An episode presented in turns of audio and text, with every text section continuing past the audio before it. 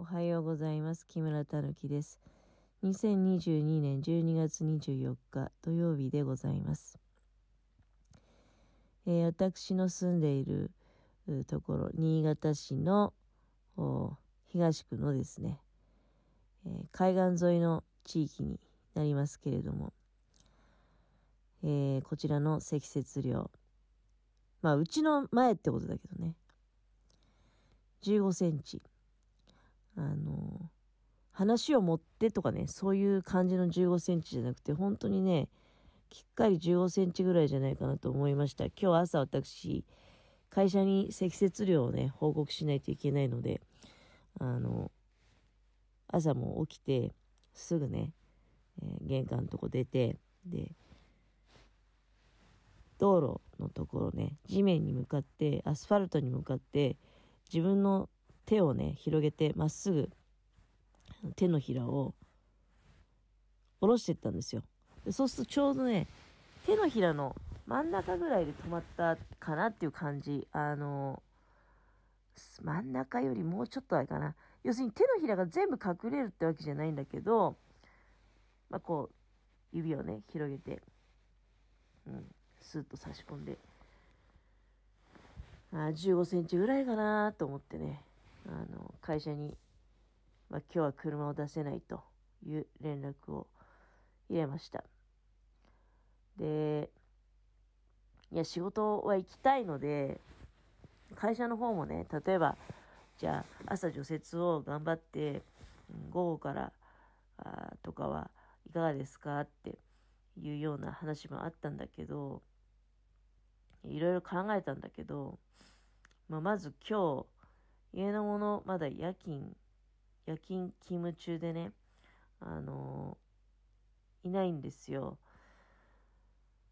あ、ちなみに15センチの積雪量だと皆さんどうですかね？これ。いや、もう絶対に車出せない、無理っていう量ではないんだよね、実は。と思ってるけど、どう？私はパッと見たときに、まあ、バンパーの下が少しこう空白があるっていうような状態だったのね。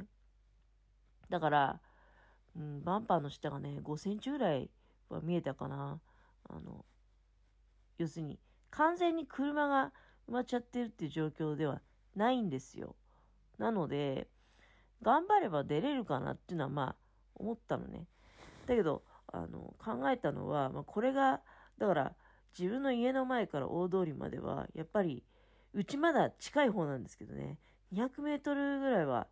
あるよなって。で、その200メートルっていうのは、まあ、あの、直線でっていうことじゃなくて、こう、その本当にくねくねと道路を曲がったりしてね、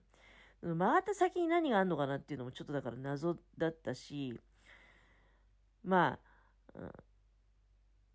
見に行けばいいんだけどね、大通りまで見に行けばいいんだけど、うん。今ね、ちょっと思ってるのは、これ家のものが、家帰ってくれるかっていうのも、ちょっと、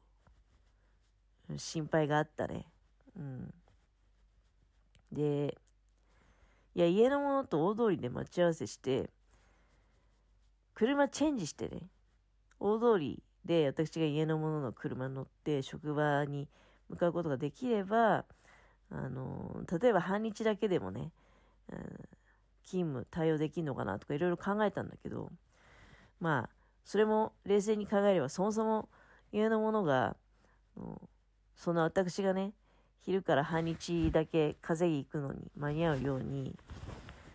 退勤した後にね、あの、家のものが職場から、この家の近くの大通りまで、そんなすぐ帰ってこれるかっていうと、これも時間読めないから、やっぱり大丈夫ですなんていうことを約束するのは無理だなって。だそういう、今ほんと LINE があってさ、便利だなと思うんだけど、私職場の上司とだから LINE でそれやり取りしてるわけですよね。例えば、雪の量を写真に撮って送ったりとか、で、あとはそういう、まあ、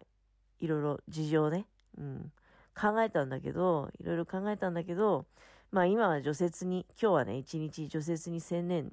した方がいいんじゃないかということを、あの、まあ、会社に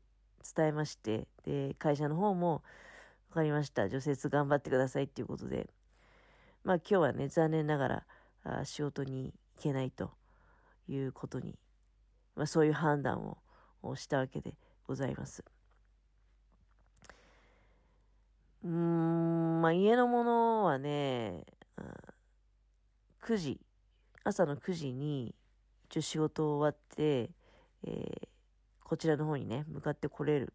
っていうことになるんだけれども、どうなんだろうね。私一番心配なのは、大通りとかはね、あの、まあ、問題ないでしょう。除雪もしてくれてるんだよね。そういうふうに信じてるけども、もうガタガタでも何だっていいですよ。別に、あの、除雪車が通ってさえくれればね。うん。やっぱりね、あの、うちの前とか除雪車は一切来ないわけじゃない。まあ、途方に暮れてる状態ですよ。正直今ね。除雪はまあ、始めようって思ってるよ、もう。さっき一回、あの、おしゃべりして、で、このおしゃべりが終わったら、除雪しますってね。だからそれ、まあ、10分ぐらい前の話なんだけど、いや、そしたらなぜかさ、12分フルで喋ったのに、なんか3分ぐらいしか撮れてなくて、あれって途中で途切れてるんだよね。で、それで今もう一回喋ってるわけです。うん、だから、その、除雪しようっていう風に決めた時間、まあ、6時に除雪スタートしようっていう風に決めたんだけど、そこからもうすでにね、あの、10分ほど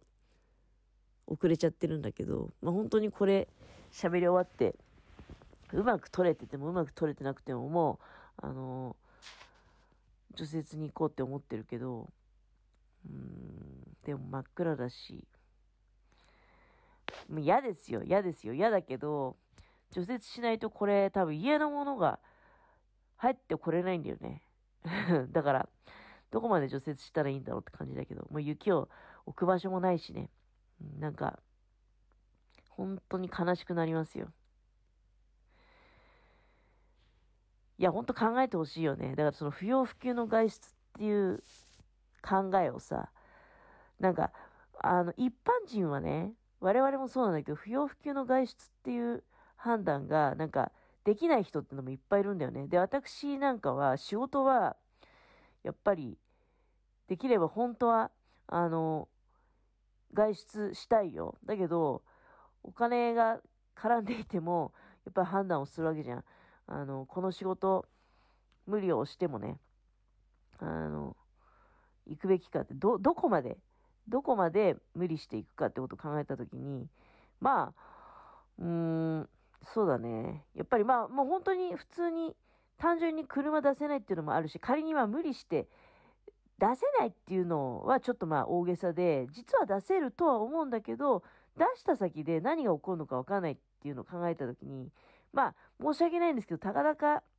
数千の収入のために、あの、のリスクは犯せないかなっていう判断ですよね。えー、でね、なんか、ツイッターとかですごく、もう昨日あたりからね、どうなるどうなるっていう風になってることで、私が気にしていることの一つには、ときメッセで今日の夕方から、まあ、ときメッセはいつも大規模イベントがありますのでっていう言い方をするんだけど、あの、まあ、さっきね、ときメッセの、なんか、お知らせのところ行ったら、あランページのライブがあるので、で、まして今大雪でね、あの、磐梯島駐車場の駐車台数、可能台数は減っていると。うん、で、ランページのライブもあるので、ランページにお越しの方はね、あのできるだけ公共交通機関を使うようにっていうようなあご案内も出ておりましたが、これはどうなんだろうね。まあ、私はランページっていうのは何なのか知らなくて、で、ランページのことをちょっとね、調べにさっき行ってきたんです。ランページってなんかエグザイルの派生グループみたいだね。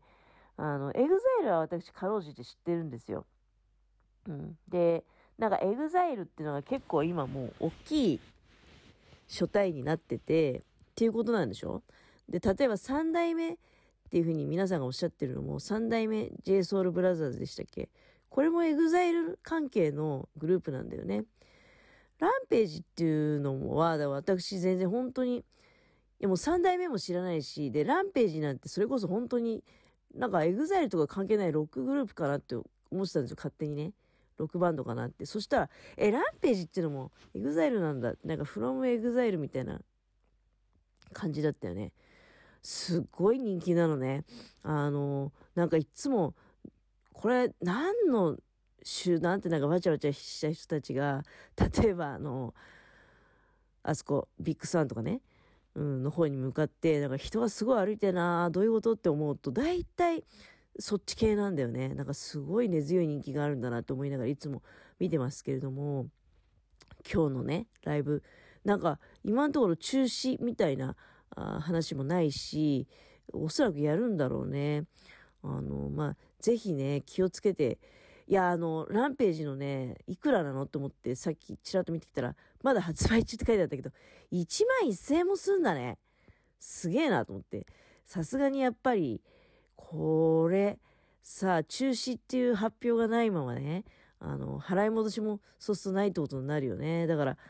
自分で1万1000円捨てるっていう判断できるかどうかっていうと、ちょっと難しいですよね。だから、